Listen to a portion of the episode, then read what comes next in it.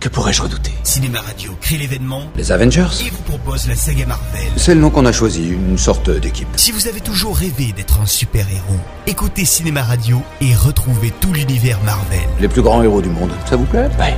Iron Man, l'incroyable Hulk, Thor, Captain America, Avengers.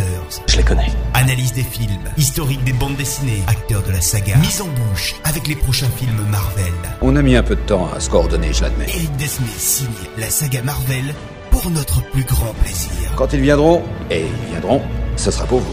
La saga Marvel, c'est sur Cinéma Radio. Nous, on a un Hulk. Cinéma Radio. Cinéma Radio. Yo, listen up. Here's the story about a little guy that lives in a blue world. And all day and all night, and everything he sees is just blue. Like him, inside and outside. Pour inaugurer la seconde phase de l'univers Marvel, la production choisit de commencer par Iron Man 3, réalisé par Sean Black en 2013. Si le film présente une histoire très indépendante de la saga, il propose néanmoins quelques clés de lecture de cette seconde phase, plus sombre et plus conflictuelle, notamment avec les rapports entre le Shield et les Avengers après la phase 1 qui présentait tous les personnages. Un homme célèbre a dit un jour Nous créons nos propres démons. Qui a dit ça Ça veut dire quoi Peu importe. Je le dis parce qu'il l'a dit. Voilà tout. Et comme il était célèbre, ça fait deux types connus qui disent la même chose. J'ai pas. euh, Bon, je recommence. On reprend tout depuis le début. Dans ce film, les événements de New York du premier Avenger ont plongé Tony Stark dans une spirale créatrice, fortement teintée de paranoïa. En effet, pour protéger la planète, il se met à construire de nouvelles armures d'Iron Man, et ce au détriment de sa vie de couple avec Pepper Potts, toujours interprétée par Gwyneth Paltrow. Je suis complètement à la masse. Rien n'est plus pareil depuis New York. Oh, vraiment, eh bien, eh bien, je n'avais rien marqué. Rien du tout. Il arrive des choses. Dieu, alien, autre dimension. Je suis qu'un type dans une boîte de conserve. La menace est imminente, et je dois protéger la seule chose qui m'est essentielle. C'est toi. Mes armures ne sont que...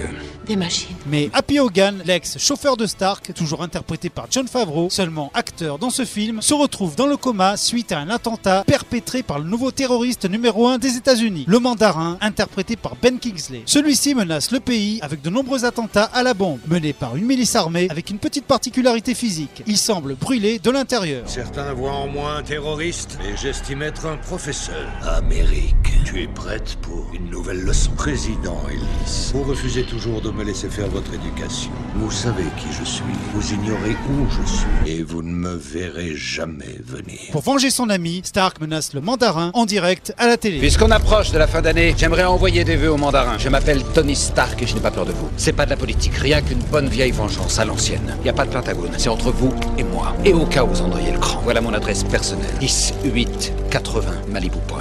Je laisserai la porte ouverte. ce qui a pour effet de voir sa propriété détruite par l'armée de son nouvel ennemi. Après avoir sauvé Pepper, Stark est déclaré mort. Bien sûr, ce n'est pas le cas. Il se retrouve catapulté par son armure déficiente en plein cœur d'une petite ville américaine, caché dans un garage par un jeune garçon fan d'Iron Man et des Avengers. Je t'ai sauvé la vie. Oui, A, Ah, je t'ai sauvé d'abord. B, merci, je suppose. Et C, quand tu sauves quelqu'un, t'en fais pas trop, d'accord Tu la joues modeste, ou tu passeras pour un prétentieux. Un peu comme toi. Tony finit par se rendre compte que le mandarin n'est en fait qu'un acteur, payé par un ex-scientifique, à savoir Aldrich Killian, interprété par Guy Pearce, souhaitant se venger de l'attitude désinvolte de Stark. L'anonymat, Tony. Grâce à vous, j'en ai fait mon mantra à jamais. On contrôle tout des coulisses dès qu'on donne un visage au mal. Par exemple, notre ami le mandarin. On donne une cible aux gens. Je sais qu'il en fait un peu trop parfois. Il est habitué à la scène, mais ça n'a plus d'importance. Depuis que ce bodybuilder à marteau est tombé du ciel, la subtilité n'est plus ce qu'elle était. Killian a mis au point un sérum qu'il inocule à d'anciens soldats mutilés devenus surpuissants. Il enlève également le président des États-Unis, puis des robes Iron Patriot, l'armure inventée par Stark et appartenant à l'armée américaine. Qu'est-ce que vous attendez de moi Euh, mais rien, monsieur. Il me fallait une raison crédible de vous tuer en direct. Mais la goutte d'eau qui fait déborder le vase, c'est quand il kidnappe Pepper Potts afin de faire venir Iron Man dans la gueule du loup pour stabiliser le sérum, ayant la détestable habitude de faire exploser les cobayes. Mais Stark, de plus en plus victime de crises d'angoisse quand il n'est pas en armure, sera-t-il à la hauteur pour tuer Killian, lui aussi en pleine mutation, sauver les États-Unis et surtout délivrer sa copine Tu crois que je m'en remettrai Non,